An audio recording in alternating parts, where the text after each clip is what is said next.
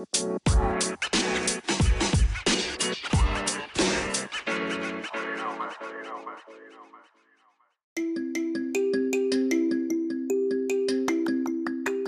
kreatif kelas berbagi mempersembahkan program audio pembelajaran series perencanaan keuangan.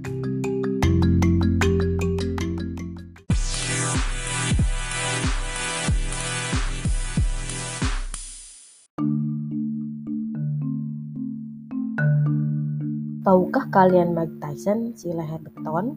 Petinju terhebat era 80-an dan 90-an ini pernah memiliki kekayaan hingga 500 juta dolar. Namun, pada tahun 2003 bangkrut dengan hutang 20, 23 juta dolar.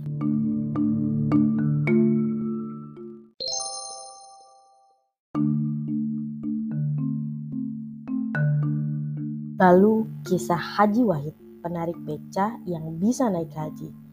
Menarik beca sejak tahun 1972, lalu pada tahun 2004 bisa menunaikan ibadah haji bersama istrinya. Lalu putra pertamanya sudah lulus diploma, kemudian anak kedua dan anak ketiganya bersekolah di SMA.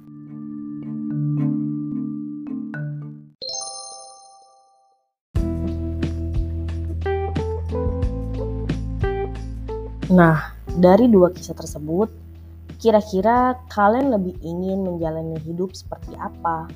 Tentunya kita pasti ingin sekali memiliki kesehatan keuangan yang baik bukan?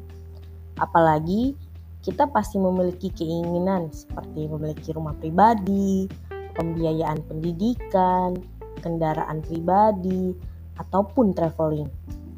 Karena itulah pentingnya perencanaan keuangan karena akan memberikan kejelasan dalam hidup, arah, dan makna bagi keputusan keuangan kita.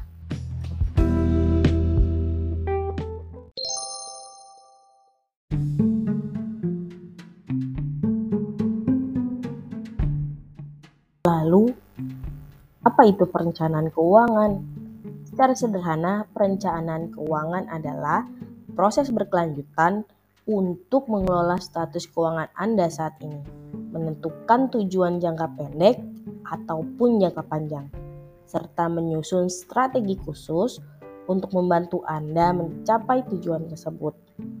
Perencanaan keuangan yang komprehensif mencakup aspek-aspek seperti arus kas, tabungan, aset, utang, investasi, asuransi, dan sebagainya.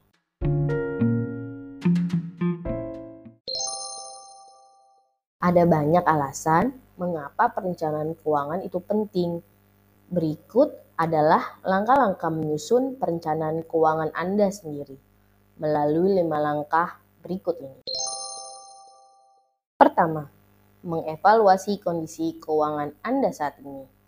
Melakukan analisis dengan memperhatikan kondisi terkini seperti status perkawinan, jumlah anggota keluarga, kondisi pekerjaan, usia, kondisi kesehatan, dan lain-lainnya.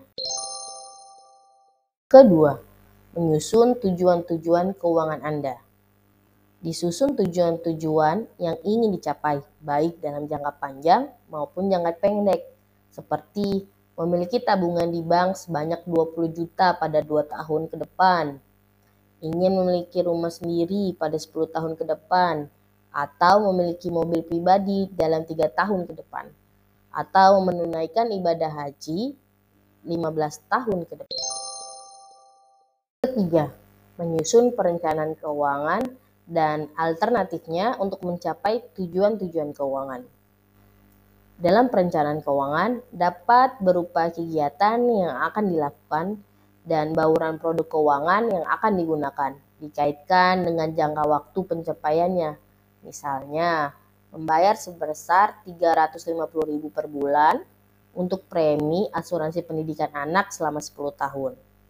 Lalu misalnya menabung sebesar 500.000 per bulan untuk dana naik haji selama 15 tahun. Atau mencicil sebesar 1,5 juta per bulan untuk kredit pembelian mobil selama 10 tahun. Keempat, Tentunya melaksanakan perencanaan keuangan yang sudah tersusun dengan disiplin. Dan terakhir, kelima, mereview dan menyempurnakan rencana keuangan secara periodik untuk menyesuaikan kondisi keuangan Anda saat ini. Karena kondisi keuangan seseorang bisa berubah, misalnya seperti lahirnya anggota keluarga baru, mengalami sakit yang membutuhkan biaya besar, dan terganggunya sumber penghasilan keluarga, lalu meningkatnya pendapatan secara signifikan dan kondisi lainnya. Jika terjadi perubahan, maka proses perencanaan keuangan akan dilakukan lagi mulai dari awal proses, seperti mengevaluasi kondisi keuangan terkini dan diteruskan dengan proses-proses berikutnya.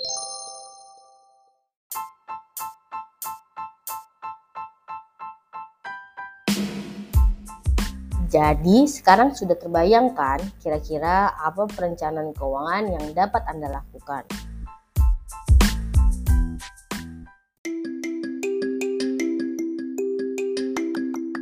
Demikian sajian audio pembelajaran dari tim kreatif kelas berbagi, program audio pembelajaran series perencanaan keuangan.